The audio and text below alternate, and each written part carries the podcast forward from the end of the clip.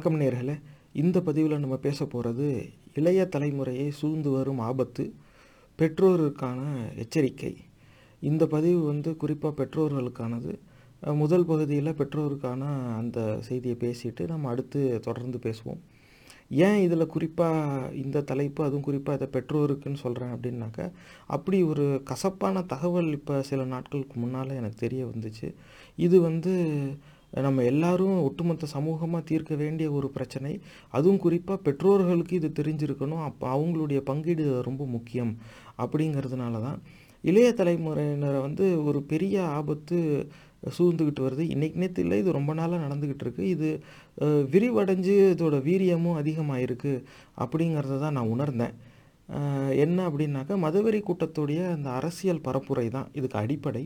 மதுவரி கூட்டத்துடைய அந்த அரசியல் பரப்புரையில் இணையதளம் மூலமாக இந்த சமூக வலைதளங்கள் மூலமாலாம் அவங்க நடத்துவாங்க.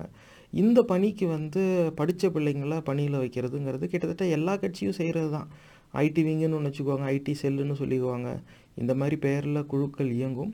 அவங்களுடைய முதன்மை நோக்கம் வந்து இந்த இணையதளத்தில் சமூக வலைத்தளங்களில் அவங்க எந்த கட்சிக்காக பணி செய்கிறாங்களோ அந்த கட்சியோடைய நிலைப்பாடை உறுதி செய்கிறது அவங்களுக்கான விளம்பரத்தை நடத்துறது பதிவுகள் போட்டு மக்கள் கண் முன்னாடி அந்த கட்சியை பற்றின நல்ல செய்திகளை கொண்டு போய் சேர்க்கறது. அந்த கட்சிக்கான ஒரு விளம்பரம். இணைய இணையதளத்தில் எங்கே போனாலும் இவங்க மக்களுக்கு வந்து அந் இவங்க இவங்க எந்த கட்சிக்கு வேலை பார்க்குறாங்களோ அந்த கட்சி தெரிஞ்சபடியே இருக்கணும்.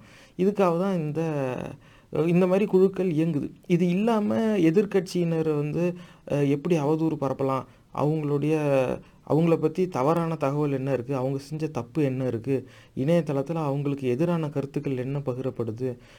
இந்த இதெல்லாம் சேகரித்து கொடுக்கறது இந்த மாதிரி வேலையும் செய்கிறாங்க இது ஒரு பெரிய இயக்கமாக தான் செஞ்சுக்கிட்டு இருக்காங்க. மதுவெறி கூட்டம் குறிப்பாக இந்த செயல்பாடுகளை ரொம்ப உன்னிப்பாக தனியார் நிறுவனத்தை வச்சுலாம் செஞ்சாங்க.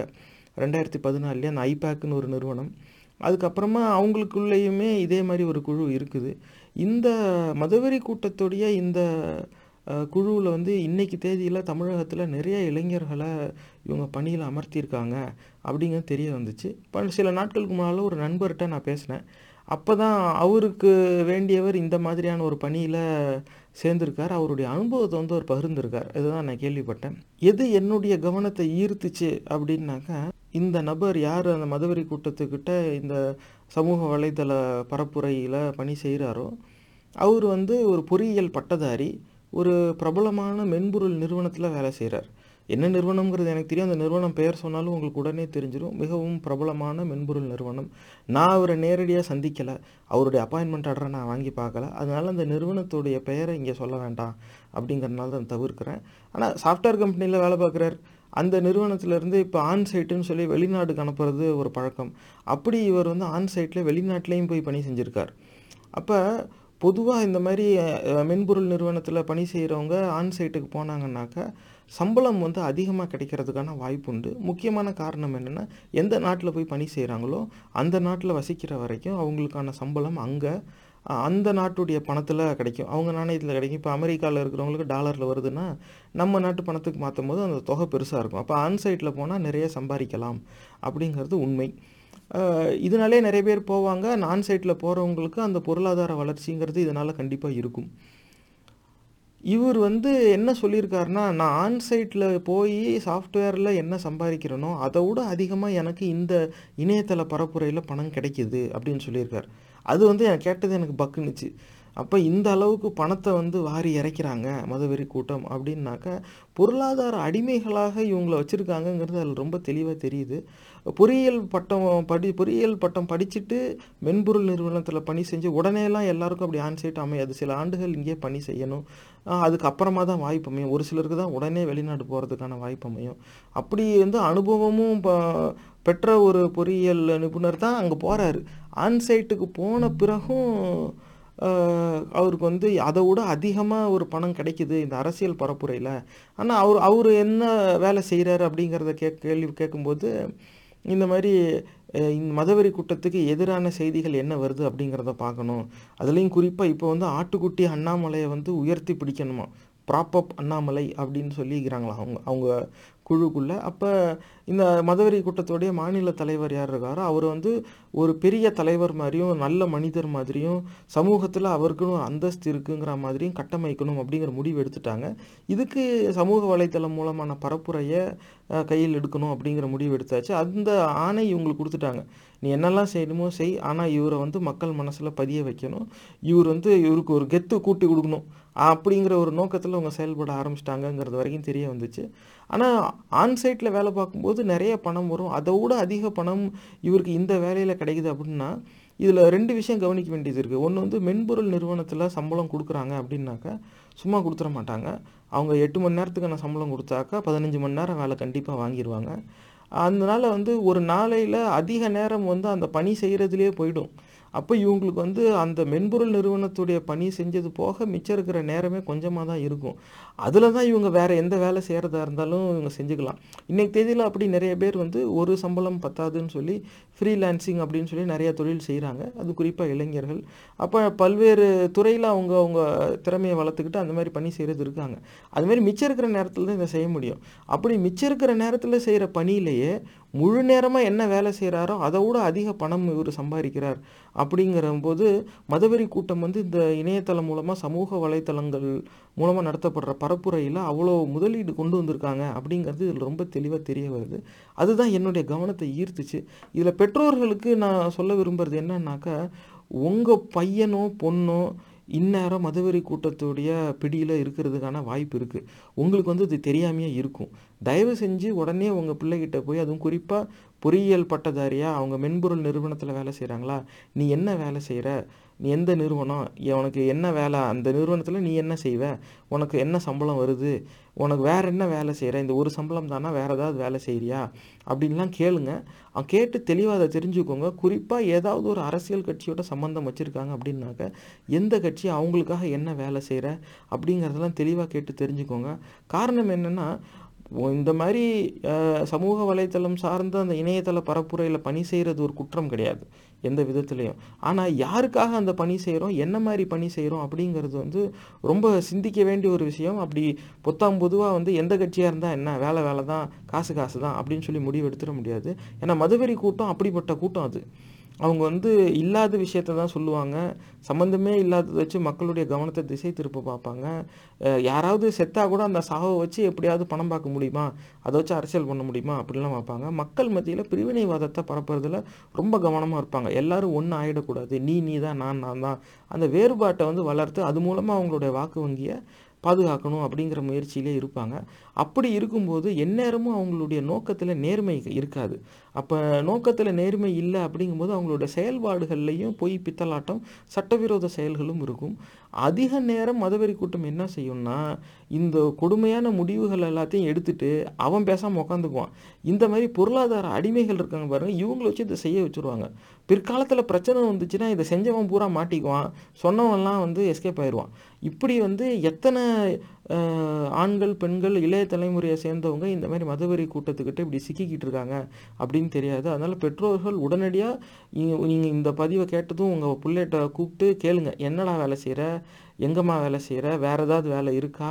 இந்த அரசியல் கட்சிக்கான பரப்புரையில் நீ பணி ஏதாவது செய்கிறியா உனக்கு அப்படி யாராவது தெரியுமா? அப்படி தெரிஞ்சாலும் அவங்கள அவங்ககிட்ட இருந்து கொஞ்சம் எட்ட இருந்துக்க சொல்லுங்கள் ஏன்னா என்ன எப்படி ஆபத்து வருங்கிறது தெரியாது. இதுக்கு முன்னாடி போட்ட பதிவில் நீங்கள் வேணால் பார்த்துக்கோங்க. உங்களுக்கு அவ்வளோ பொறுமை இருக்குமான்னு தெரியலை. நீங்கள் அந்த பதிவை போய் பார்த்துக்கோங்க. மதவெறி கூட்டம் வந்து அவங்களுக்கு ஆதரவாக செயல்பட்டவங்களையே வந்து காலி பண்ணியிருக்காங்க. அதனால் அது வந்து ஆபத்தான ஒரு கூட்டம். எப்படி அவங்களோட சேர்ந்துக்கிட்டாலும். இன்னொரு கசப்பான உண்மை எனக்கு என்ன தெரிய வந்துச்சு? என் நண்பர்கிட்ட பேசும்போதுன்னா அவர் வந்து அந்த மதவெறி கூட்டத்திட்ட போய் இந்த கூட்டத்தில் போய் சேர்ந்துட்டியே இந்த கட்சியோட கொள்கையெல்லாம் இப்படி இருக்கே ஏன் இதில் போய் சேர்ற? அப்படின்னு கேட்டதுக்கு அவர் வந்து என்ன சொல்லியிருக்காரு? இல்லை கட்சிக்குள்ளேயே அப்படி இருவேறு கருத்து இருக்குது ஒரு சிலர் வந்து சிறுபான்மையினரை அடிக்கணும் கொல்லணும்னு பேசிக்கிறாங்க. ஆனால் இன்னொரு சிலர் வந்து அப்படிலாம் செய்யக்கூடாது. எதாக இருந்தாலும் இப்போ அமைதியாக இருங்க. ஆட்சிக்கு வந்ததுக்கப்புறம் செஞ்சுக்கலாம். இப்படி தான் பேசிக்கிறாங்க. அதனால் கட்சிக்குள்ளேயே இருவேறு கருத்து இருக்குது கட்சிக்குள்ளே எல்லாரும் அடிக்கணும் கொல்லணும்லாம் சொல்லலை. அதாவது கட்சிக்குள்ளே சிறுபான்மையினரை அடிக்கணும் கொல்லணும்னு சொல்லிக்கிறதையே சகிச்சுக்கிட்டு இவர் வேலை பார்க்குறாரு. ஏன்னா பணம் அந்த அளவுக்கு கிடைக்குது. அப்போ ஒரு பொருளாதார அடிமையாக இவர் போயிட்டாருங்கிறது தெரியுது. இந்த மாதிரி உங்கள் புள்ள இந்த கூட்டத்துக்கிட்ட பொருளாதார அடிமையாக போயாச்சுன்னா எதை வேணாலும் செய்ய வச்சுருவாங்க உங்கள் பிள்ளைய வச்சு. நாளைக்கு கட்சிக்காரெல்லாம் எஸ்கேப் ஆகி ஆயிடுவான் உங்கள் புள்ள மாட்டிக்குவான். தயவு செஞ்சு பெற்றோர்களே உங்கள் பிள்ளைகள் அரசியல் கட்சி சார்ந்து இந்த இணையதள பரப்புரையில் பணி செய்கிறாங்கன்னா எந்த கட்சி யார் எப்படி காசு வருது நீ என்ன செய்கிற இது வரைக்கும் என்ன செஞ்சுருக்கங்கிறத கேட்டு தெரிஞ்சு வச்சுக்கோங்க. ஏன்னா வெளிநாடாக கூட இருக்கலாம். என்னைக்கு இருந்தாலும் அப்படியே வெளிநாட்டிலே இருந்துட போகிறதில்ல என்னைக்காவது ஒரு நாள் இங்கே உள்ளூரில் இறங்கணும் தானே? அப்போ ஆபத்து காத்துக்கிட்டு இருக்கு. ஏன்னா இவங்கள வச்சு சட்டவிரோத செயலை செய்ய வச்சுட்டாங்கன்னா இவங்க மேலே வழக்கு பதிவாயிருச்சுனாக்க அந்த கட்சி வந்து இவங்களை காப்பாற்றாது இதையும் வந்து அந்த நபரே சொல்லியிருக்கிறாரு. ஆனால் அது அவர் வேறு கண்ணோட்டத்தில் சொல்லுவார் அவரோட கண்ணோட்டத்தில் என்னென்னா நமக்கு வந்து பெரிய பொருளாதாரமோ இல்லை அரசியல் பின்புலமோ இருக்கா? கிடையாது. நம்ம சாதாரண மக்கள் தானே. ஆனால் நான் இவங்களோட சேர்ந்ததும் எனக்கு ஒரு அடையாள அட்டை ஒன்று கொடுத்துட்டாங்க. இந்த கட்சி உறுப்பினர் நான் இந்த செல்லில் இருக்கேன்னு ஒரு அடையாள அட்டை வந்துடுச்சு அது இல்லாமல் பணமும் வருது. இப்போ நம்ம எங்கேயாவது போய் வண்டி வந்து வாகன விபத்துக்கு உள்ளாயிடுச்சு உடனே காவல்துறை அதிகாரி வந்து நம்மளை திட்டுறாங்க. நம்ம மேலே தப்பாக இருக்குது எல்லோரும் நம்மளை அடிக்க வராங்க சண்டை போட வராங்கன்னா நான் உடனே இந்த அட்டையை எடுத்து காமிச்சிட்டேன்னா என்னை வந்து மதிக்கிறாங்க. நான் இந்த அலுவலகத்துக்கு அலைபேசியில் கூப்பிட்டு சொல்லிட்டா எனக்கு சாதகமாக யாராவது வந்து பேசுவாங்க. எப்படிலாம் போய் சேர்றான் பாருங்க. இன்ஜினியரிங் படிச்சு விட்டு மென்பொருள் நிறுவனத்தில் வெளிநாடு போய் வேலை பார்த்தவனுக்கும் நமக்கு வந்து ஏதாவது பிரச்சனைன்னு வந்துட்டா காட்டி தப்பிக்கிறதுக்கு ஒரு அடையாள அட்டை வேணும். அது எவன் கொடுத்தாலும் பரவாயில்ல அவன் என்ன செஞ்சாலும் பரவாயில்ல. அந்த அடையாள அட்டை தான் எனக்கு முக்கியம் அப்படின்னு சொல்லி மிச்சம் எல்லாத்தையும் கண்டுக்காமல் பணமும் பாதுகாப்பும் கிடைச்சா போதும்னு சொல்லி தன்னுடைய விசுவாசத்தை இப்படி விற்றுருக்கான் இவனுடைய இந்த விசுவாசத்தை அந்த கூட்டம் எப்படிலாம் பயன்படுத்தியிருக்குன்னு நமக்கு தெரியாது. அவங்க இவனை வச்சு என்ன வேணால் செஞ்சுக்குவாங்க. கடைசியில் மாட்ட போகிறது இவன் தான் இதுதான் பெற்றோர்களே நான் உங்கள் கவனத்துக்கு கொண்டு வர விரும்புறது. நீங்கள் இதுக்கு மேலே இந்த பதிவை கேட்கணுங்கிற அவசியம் கிடையாது. இவ்வளோ நேரம் நீங்கள் பொறுமையாக கேட்டதுக்கு நன்றி. நீங்கள் வேறு பதிவுக்கு மாறிக்கோங்க. வருங்கால தலைவர்கள் நம்ம மேலே பேசுவோம். இந்த மாதிரி வந்து இளைஞர்கள் வந்து கட்சி அரசியலில் ப பங்கெடுத்துக்கிறதுங்கிறத தப்பு சொல்ல முடியாது. அது அவரவர் ஜனநாயக அடிப்படையில் அவரவர் உரிமை. அதில் வந்து மாறுபட்ட கருத்தே கிடையாது. யார் எந்த கட்சியில் வேணாலும் போய் சேர்ந்துக்கிட்டோம். ஆனால் எந்த அடிப்படையில் போய் சேர்றோம் என்ன மாதிரி கொள்கையை நம்ம ஏற்கிறோம்? அந்த அந்த கொள்கை நம்ம புரியுதா புரியலையா? அதுக்கான நல்லது கெட்டதை நம்ம யோசிக்கிறோமா? அதில் நம்ம என் நம்ம பங்கு என்னவாக இருக்கும்? நம்ம இறங்கிட்டோம்னாக்க நம்ம செயல்பாடு என்னவாக இருக்கும்? என்ன நம்ம செயல்பாடுனால அந்த கட்சிக்கு என்ன லாபம்? அந்த கட்சியோட செயல்பாடு நம்மளை எப்படி பாதிக்கும்? நம்ம குடும்பத்தை எப்படி பாதிக்கும்? இதெல்லாம் பார்த்துட்டு தான் அதில் அந்த மாதிரி இடத்துல கால் வைக்கணும். இப்போ பெரிய அரசியல்வாதிகள் இருக்காங்கன்னா அவங்கெல்லாம் அரசியலுக்கு வர்றதுக்கு முன்னாடி பெரும் முதலாளிகள். பெரிய நிறுவனம் வச்சுருப்பாங்க உற்பத்தி தொழிற்சாலை வச்சுருப்பாங்க. அவங்கக்கிட்ட ஏற்கனவே கோடிக்கணக்கில் காசு இருக்கும். சுற்றி ஆள் பலமும் இருக்கும் பணபலமும் இருக்கும். வச்சுக்கிட்டு என்ன செய்யறதுன்னு தெரியாமல் இந்த மாதிரி அரசியலுக்கு அவங்க வருவாங்க. இதில் அவங்களுக்கு வந்து போட்டால் வந்தால் லாபம் வரலன்னா எதுவும் பெரிய நஷ்டம் கிடையாது. அவங்க அவங்க வேலையை பார்த்துக்கிட்டு போயிடுவாங்க ஆனால் நடுத்தர வர்க்கத்தில் பிறந்துட்டு இந்த மாதிரி பெற்றோர்கள் வந்து வாயை கட்டி வைத்த கட்டி கடன்பட்டு உன்னை பொறியியல் படிக்க வச்சு நீயும் அதில் தேர்ச்சி பெற்று ஒரு வேலை கிடைக்கிறது இன்றைக்கி இன்ஜினியரிங் படிச்சுட்டு வேலை கிடைக்கிறதுங்கிறது எவ்வளோ கஷ்டமான காரியம். அந்த வேலை கிடைச்சி அப்புறமா அதில் அனுபவம் வந்து ஆன்சைட்லாம் போன பிறகும் எனக்கு வந்து ஆக்சிடெண்ட் ஆச்சுன்னா ஆபத்துக்கு உதவுறதுக்கு ஒரு ஐடி கார்டு கிடைக்குது. எனக்கு ஃபோன் பண்ணாக்க ஏன் எனக்கு சாதகமாக பேச ஒருத்தன் வரான். அது அதுவும் இல்லாமல் ஆன்சைட்டில் நான் சம்பாதிக்கிறத விட எனக்கு அதிக காசு கிடைக்குதுன்னு சொல்லி இப்படி வந்து அது ஒரு அது என்னை பொறுத்த வரைக்கும் ஆங்கிலத்தில் இன்டெலெக்சுவல் ப்ராஸ்டிடியூஷன் சிந்தனை அளவிலான அது ஒரு விபச்சாரம் தான். இப்படி போய் தரம் தாழ்ந்து மதவெறி கூட்டத்துக்கிட்ட போய் சேர்ந்துருக்கான். அதுவும் படித்த முட்டாள்கள் இப்படி போய் சேர்ந்துருக்காங்க. இது நான் ஏன் இப்படி சொல்ல வரேன்னாக்க இன்னைக்கு தேதியில் அவங்க யாருன்னு தெரியாமல் இருக்கலாம். ஆனால் அவர்களுடைய செயல் வந்து இந்த சமூகத்தை எப்படி பாதிக்குதுங்கிறது அவங்களுக்கு புரியுதா அப்படிங்கிறது எனக்கு தெரியலை. ஆனால் அவங்களுக்கு புரியறதுக்கான வாய்ப்பும் கிடையாது. ஏன்னா அவங்கள வந்து இந்த பணமும் பாதுகாப்பும் அந்த என்ன மாதிரியான அந்த நாய்க்கு ரொட்டி துண்டு தூக்கி போடுறாப்புல இந்த ஐடி கார்டு வச்சுக்க எந்த பிரச்சனைனாலும் எங்களை கூப்பிடு நாங்கள் வரோம் அப்படிங்கிறதும் பணத்தை அள்ளி அடிக்கிறதும் இதை பார்த்ததும் இவனுக்கு அப்படியே ரொம்ப குளிர்ந்து போயிருது. ஏன் நமக்கும் ஒரு மரியாதை வந்துச்சுரா யாருமே நம்மளை கண்டுக்க மாட்டாங்க. இப்போ இதை காமிச்சா நாலு பேர் மதிக்கிறான். நம்ம நமக்கும் ஏரியாவில் கெத்து வந்துருச்சு நமக்கும் கையில் காசு வருது அப்படிங்கிற ஒரு எண்ணத்தில் வந்து இப்படி அநியாயத்துக்கு நம்ம துணை போகிறோமே அப்படிங்கிறதெல்லாம் அவங்களுக்கு தோணாது. ஏன்னா நீங்கள் எந்த பரப்புரை செய்கிறீங்களோ உங்கள் பரப்புரையின் வெற்றியோட மறுபக்கம் என்னன்னாக்க மக்கள் மத்தியில் பிரிவினைவாதத்தை ம விதைக்கணும். அதை மட்டுமே அடிப்படையாக கொண்ட ஒரு கொடூர கூட்டத்துக்கு தான் நீங்கள் வந்து உதவுறீங்க. உங்களுடைய வெற்றியோட ஒரு ஒரு படிநிலையிலையும் தமிழகத்தில் மக்களுடைய உயிர் ஆபத்தில் தள்ளப்படுது. இதை வந்து ஒரு காலகட்டத்துக்கு மேலே இந்த சமூகம் வந்து அப்படியே கண்டுக்காமல் போகாது. இது வந்து இந்த சுற்றுச்சூழல் பாதிப்பு மாதிரி தான் ஒரு மரத்தை வெட்டுறான் அவன் பாட்டு எதை வெட்டிட்டு போகிறான் அவன் வாசலில் இருக்க மரம் இப்போ இது என்ன இப்போ அப்படின்னு நினச்சாங்க. இப்படியே தான் ஒரு மரத்தை தானே வெட்டுறான் ஒரு மரத்தை தானே வெட்டுறான்னா காடுகள் நிறைய அழிய போய் இன்றைக்கி இயற்கை சீற்றங்கள்னு வந்து மழை வராமல் போய் பல பிரச்சனைகள் வந்ததும் இப்போ காடுகளை பாதுகாக்கணும். அப்படிலாம் போய் யாரையும் வெட்ட விட்டுறக்கூடாது. உடனே எல்லாரும் கோவம் வருது. ஏன்னா நீ அங்கே வெட்டி விட்டாலும் இங்கே வரைக்கும் எல்லாரையும் பாதிப்பு இருக்குங்கிறது இப்போ தான் உணர்றாங்க. அதே மாதிரியான சிந்தனை இந்த அரசியல்லையும் வருங்காலத்தில் வரும். அப்போ வரும்போது யாரா அநியாயம் பண்ணுறா அப்படிங்கிறத பார்த்துட்டு அந்த அநியாயம் பண்ணுறவனுக்கு எவன்டா நம்ம கூட்டத்திலேருந்து உதவுறான்? அவனை முதல்ல பிடிங்கடான்னு ஒரு சிந்தனை வரும். அப்படி வரும்போது இந்த பரப்புரையில் நீங்கள்லாம் படிச்சு விட்டு உக்காந்து இதை செய்கிறீங்க பாருங்கள் நீங்கள் எல்லாரும் ப்ரைமரி டார்கெட்டாக வந்து உக்காடுறதுக்கு வாய்ப்பு இருக்குது இதுவும் அவங்க அறிவுக்கு எட்டுமா அப்படிங்கிறது எனக்கு தெரியலை. ஆனால் படித்து வேலைக்கு போய் பணம் பார்த்த பிறகும் இந்த கல்வி இருந்தும் இவங்களுக்கு அந்த அறிவு வரலை அப்படிங்கிறது வந்து ரொம்ப கசப்பான உண்மை.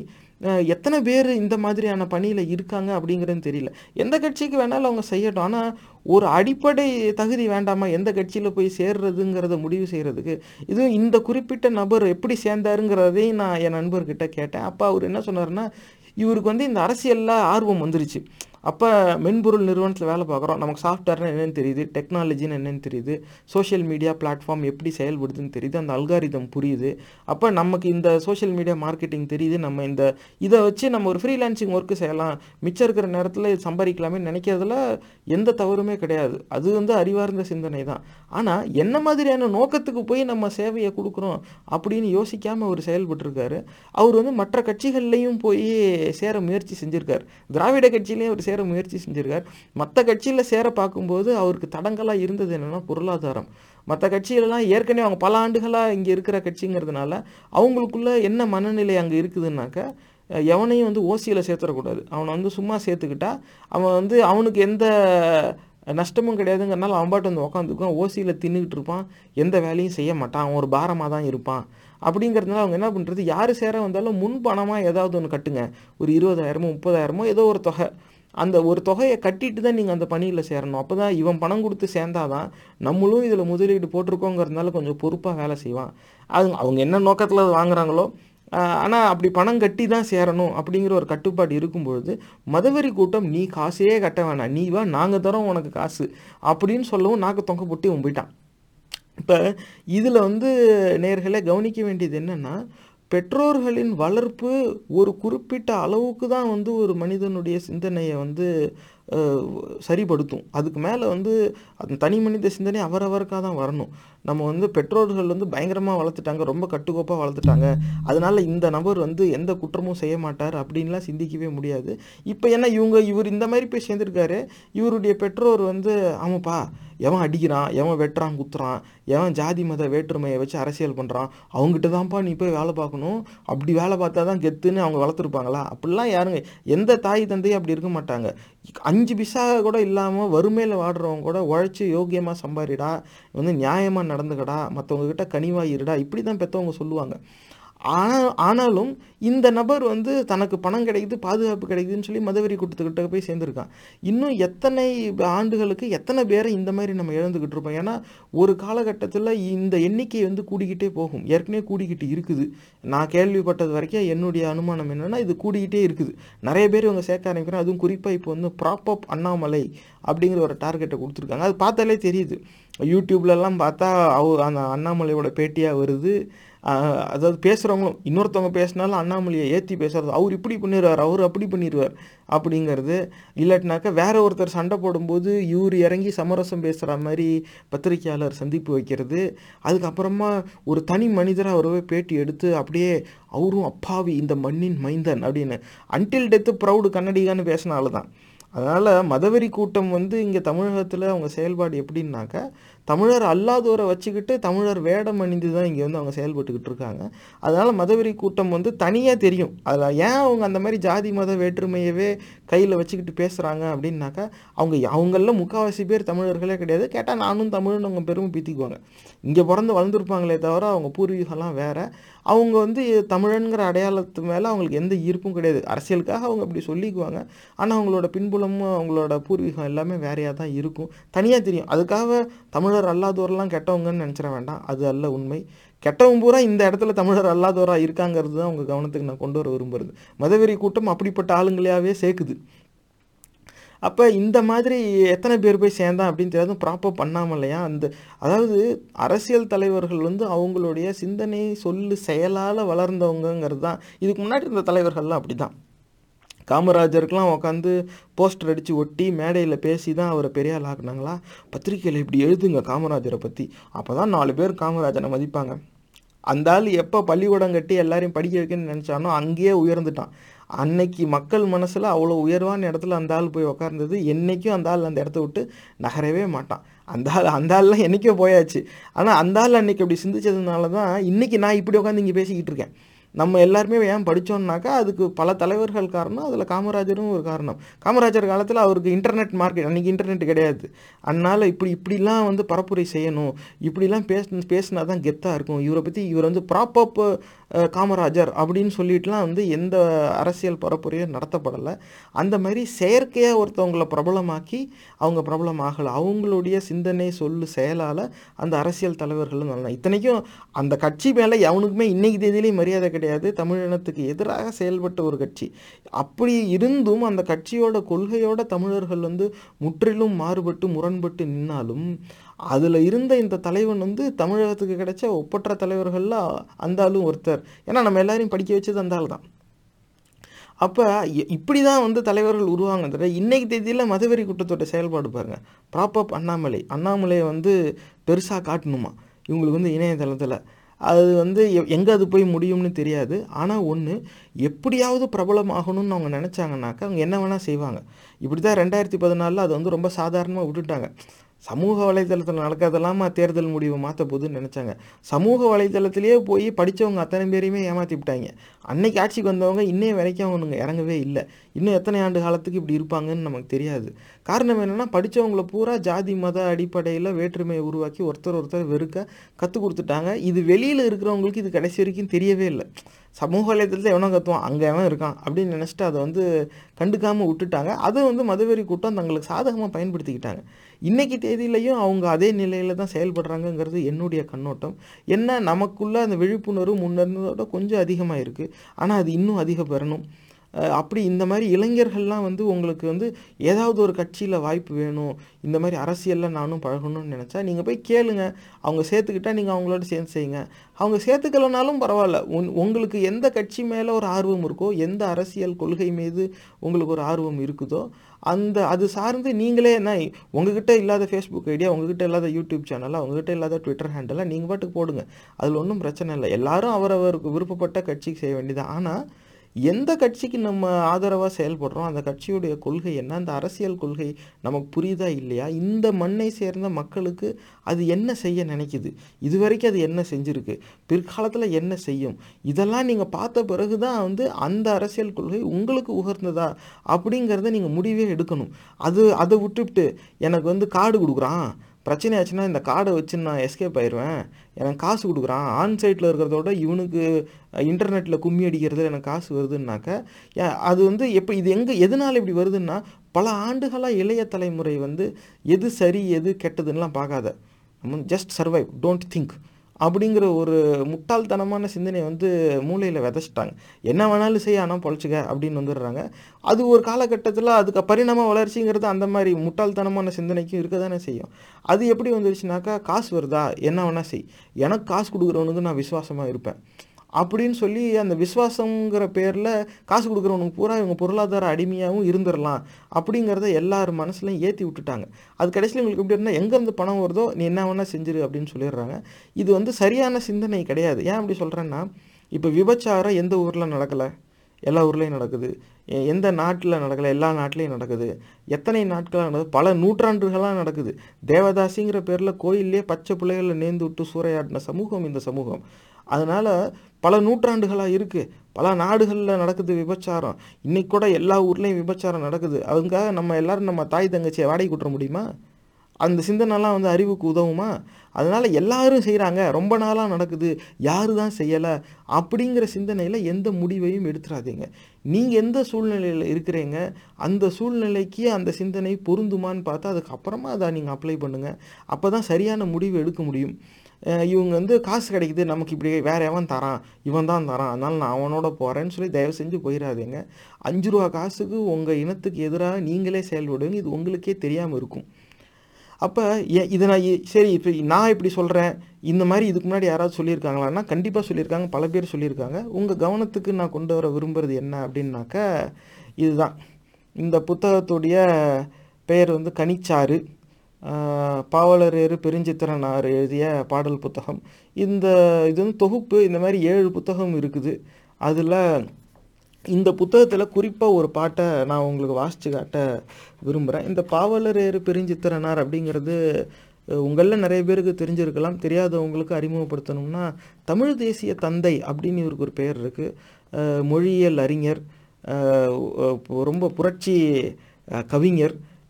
ப பல பத்திரிகையெல்லாம் அவர் நடத்தியிருக்கிறாரு.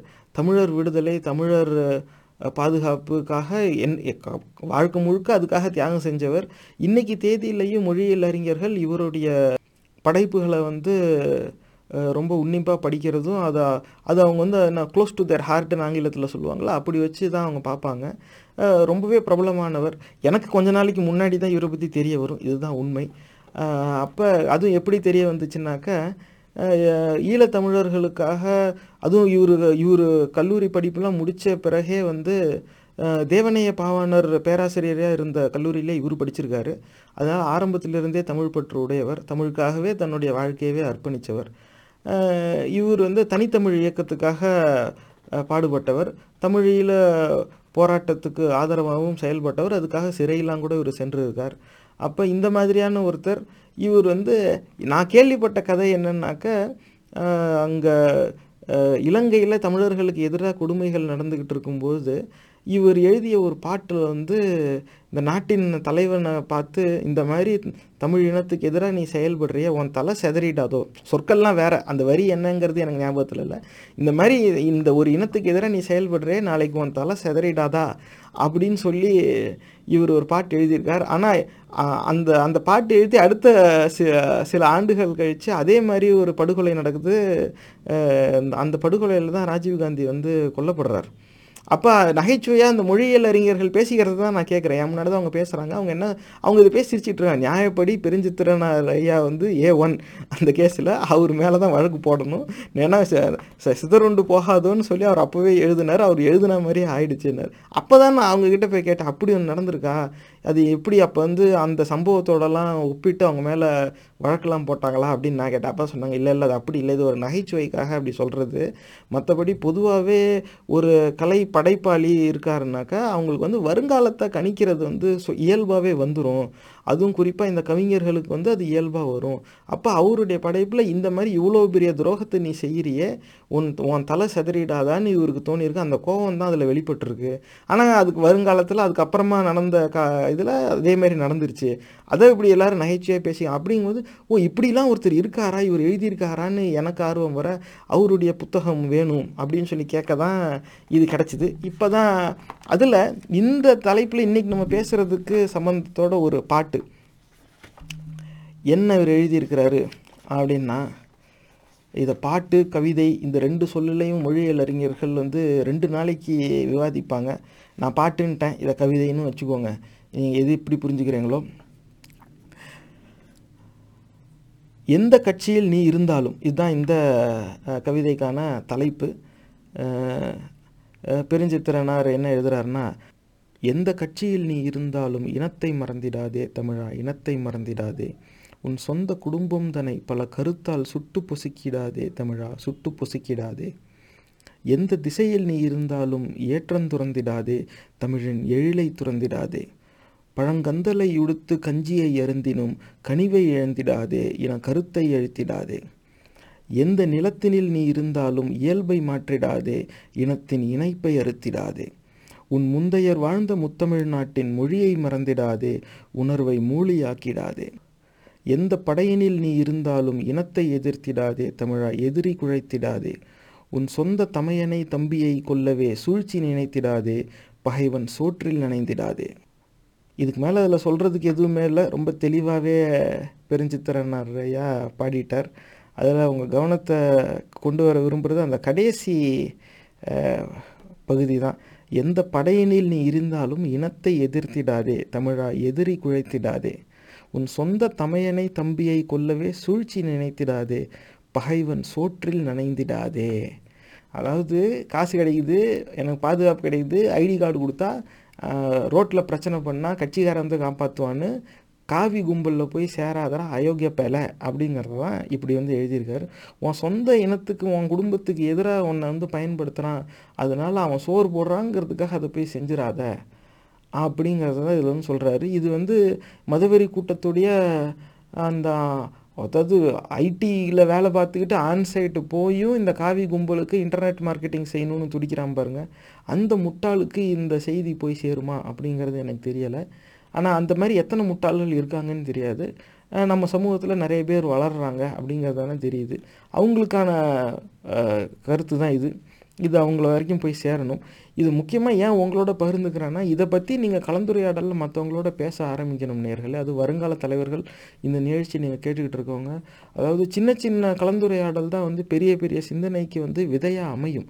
அப்போ ரொம்ப அசால்ட்டாக விட போய் அது வேறு இடத்துல கொண்டு போய் நம்மளை சேர்த்துரும். அன்னைக்கு தேதியில் வந்து அந்த ஆபத்தை கட்டிக்கிட்டு நம்ம கஷ்டப்பட தான் போகிறோம் அதை நம்ம முளையிலேயே கிள்ளி எரிஞ்சிடணும். அதாவது இந்த அரசியலில் வந்து பங்கெடுத்துக்கிறதுங்கிறது இளைய தலைமுறை வர்றதுங்கிறது ரொம்ப நல்ல விஷயம் வரணும். ஆனால் வருங்கால தலைவர்கள் அப்படி தானே உருவாவாங்க. அதனால் அதில் வந்து மாறுபட்ட கருத்தே கிடையாது. ஆனால் எந்த கொள்கையை கையில் எடுத்து செயல்படுறோன்னு ஒரு அடிப்படை சிந்த சிந்தனை வேண்டாமா? ஒரு மனிதாபிமான அடிப்படையிலையாவது யோசிக்க வேண்டாமா?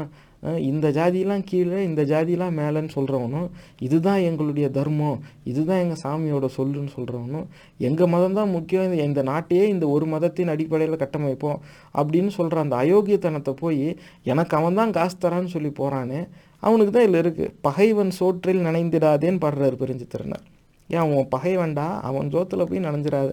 அவன் காசு கொடுக்குறான்னு சொல்லி உன் இனத்துக்கு எதிராக செயல்பட்டுறாத. இதை தான் அவர் வந்து சொல்கிறாரு எந்த நிலத்தினில் நீ இருந்தாலும் இயல்பை விட் மாற்றிடாதே.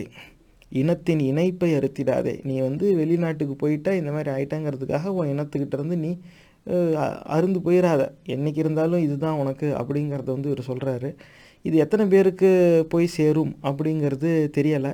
ஆனால் உங்கள் கவனத்துக்கு இதை கொண்டு வந்துட்டேங்கிறதுல எனக்கு ஒரு மகிழ்ச்சி. இந்த பாட்டுக்கான ஸ்க்ரீன்ஷாட்டும் வந்து பாட்காஸ்ட்டில் கேட்குறவங்க இதை பார்க்கணும் பொறுமையாக படிக்கணும்னு நினைக்கிறவங்களுக்கு வாங்க. யூடியூப்பில் இதை நான் போட்டு வச்சிடுறேன். நீங்கள் அதில் பார்த்து படிச்சுக்கலாம்.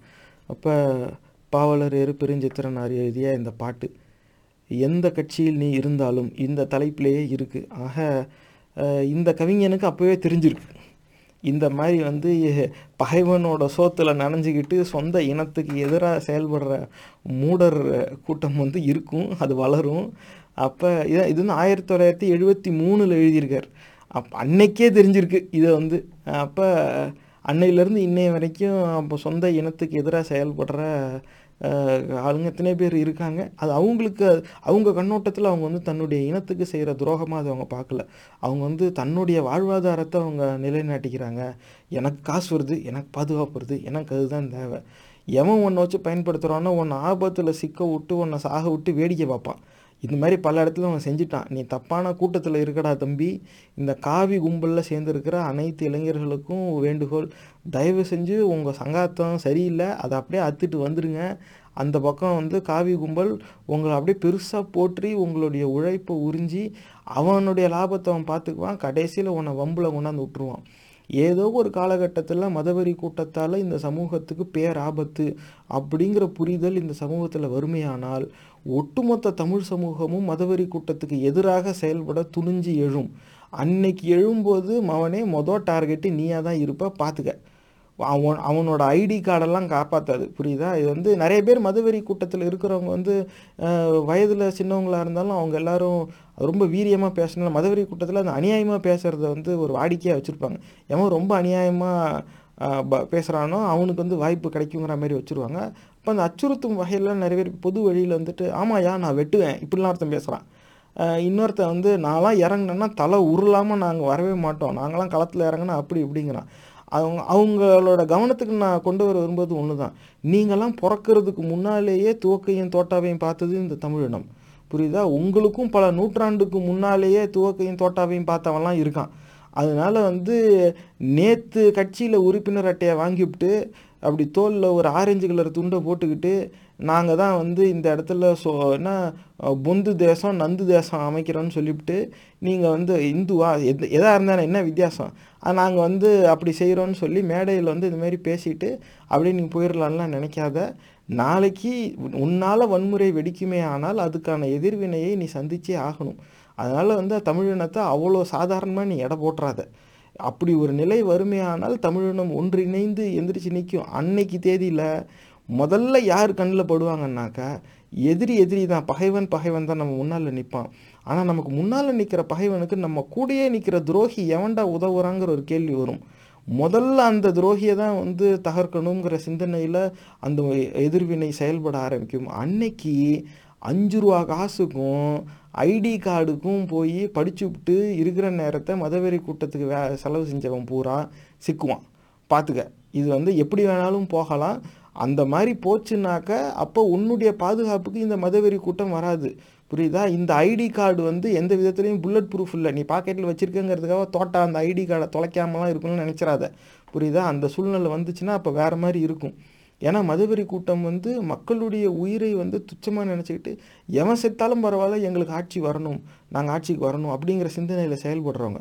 அதுலேயும் அவங்களுக்குள்ளேயே பேசிக்கிறது என்னென்னா இப்போ இதுவும் செஞ்சுக்கோனா எதாக இருந்தாலும் ஆட்சிக்கு வந்த பிறகு செஞ்சுக்கலாம் அப்படின்னு தான் இங்கேயே பேசிக்கிட்டு இருக்கிறதா நமக்கு தகவல் வருது. இது இல்லாமல் பல இடத்துல அவங்க ஆட்சிக்கு வந்த இடத்துல இந்த மாதிரி வன்முறை வெடிச்சிருக்கு அப்பாவி மக்கள் கொல்லப்பட்டிருக்காங்க. அதே நிலை தமிழகத்தில் வறுமையானால் இந்த சோஷியல் மீடியா மார்க்கெட்டிங்கில் இந்த காவி கும்பலுக்கு செயல்படுற இளைஞர்கள் உங்களை நோக்கி பல எதிர்வினைகள் வரும். பார்த்து இருந்துக்கோங்க. பெற்றோர்களுக்கு நான் கேட்டுக்கிறது என்னென்னா உங்கள் பிள்ளைய வந்து இந்த மாதிரியான செயல்பாடில் இறங்க வேண்டாம்னு நீங்கள் இப்பயே புத்தி சொல்லி வைங்க. அரசியலில் வந்து போகிறது தப்பு கிடையாது. ஆனால் அது எப்படி செய்யணும்? அதுக்குன்னு ஒரு வழிமுறை இருக்கும். நீங்கள் பக்கத்தில் இருந்து சொல்லுங்கள் யாராவது பெரியவங்க இருந்தால் அவங்களுடைய அறிவுரைனா நீங்களே அந்த மதவெறி கூட்டத்தில் இருந்தீங்கன்னா அதுக்கு யாரும் எதுவும் பண்ண முடியாது. ஏன்னா அதிக நேரம் எங்கள் மாமா கட்சியில் இருக்காரு எங்கள் சித்தப்பா கட்சியில் இருக்காருன்னு சொல்லிட்டு தான் போய் சேருவான். அப்போ யாராவது குடும்பத்துலேருந்து ஒரு பெரியவங்கன்னு இருப்பாங்க. அவங்க அவங்க பாதுகாப்பில் இருக்கிறாங்கன்னு நினச்சிட்டு நீங்கள் அப்படியே அதை விட்டுருவீங்க. எப்படி பார்த்தாலும் இன்றைக்கி நீங்கள் இருக்கீங்க உங்களுக்கு ஆள் தெரியும். உங்கள் பிள்ளைக்கு ஏதாவது ஒன்றுனா அந்த பாதுகாப்பை நீங்கள் உருவாக்கிடுவீங்க காலத்துக்குமே நீங்கள் உயிரோடு இருப்பீங்களா? உங்களுக்கு அப்புறமா உங்கள் பிள்ளை இந்த சமூகத்தில் தனியாக வாழ வேண்டாம். அன்னைக்கு அவன் பூரா பகையை இப்படி வளர்த்து வச்சுட்டான்னா அன்னைக்கு அந்த எதிர்வினை அவன் அவனை வந்து தொடரும்போது நீங்கள் இருப்பீங்களா பக்கத்தில் பாதுகாப்பு கொடுக்க? இன்றைக்கி நீங்கள் சொல்லலாம். எங்கள் அண்ணன் எம்எல்ஏ எங்கள் அக்கா எம்பி நாங்களாம் வந்து நாலு தலைமுறையாக கட்சியில் இருக்கிறவங்க எங்களுக்கெல்லாம் வந்து அவ்வளோ இது இருக்குது இன்றைக்கி நீங்கள் இருக்கல என் காலத்துக்கும் உங்களுக்கு அந்த பலம் இருக்காது. அப்படியே இருந்தாலும் அந்த பலம் வந்து வருங்காலத்தில் உங்கள் பிள்ளைக்கும் உங்கள் பேர பிள்ளைங்களுக்கும் பாதுகாப்பாக அமையும்லாம் நீங்கள் நினைக்காதீங்க.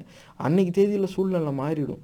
அப்போ இன்றைக்கி உங்களுக்கு நாலு பேர் தெரியுங்கிறதுக்காக உங்கள் பிள்ளைய திமுறாக செயல்பட விட்டுட்டீங்கன்னா அவன் ஊர் பூரா பகையை வளர்த்துக்கிட்டு வந்து நிற்பான் அந்த எதிர்வினை அவனை தொட வரும்போது உங்களால் பாதுகாக்க முடியாது. நிறைய நேரம் பாதுகாக்கிறதுக்கு நீங்களே இருக்க மாட்டீங்க. உங்கள் காலம் முடிஞ்சிருக்கும். உங்களையும் தாண்டி உங்கள் பிள்ளைகள் வாழ்வாங்க தானே? கடைசி வரைக்கும் நீங்கள் அவங்களோட இருக்க போகிறது கிடையாது. அதனால் இதெல்லாம் சிந்தித்து உங்கள் பிள்ளைக்கு இன்றைக்கே நீங்கள் அறிவுரை சொல்லிடணும். எப்பா இந்தமாரி அரசியலுக்கெல்லாம் நீ போகிறதா இருந்தால் கவனமாக போகணும். எந்த கட்சிக்கு போகிற என்ன வேலை செய்கிற இதனால உன் வேலைக்கு ஏதாவது பிரச்சனை வருமா? இதெல்லாத்தையும் கேட்டு செய்யுங்க ஏன்னா இன்னொன்று வந்து வெறும் காசுக்காக தான் போகிறேன் எனக்கு வந்து அந்த அடிதடி அதிலலாம் எந்த சம்மந்தமும் கிடையாது.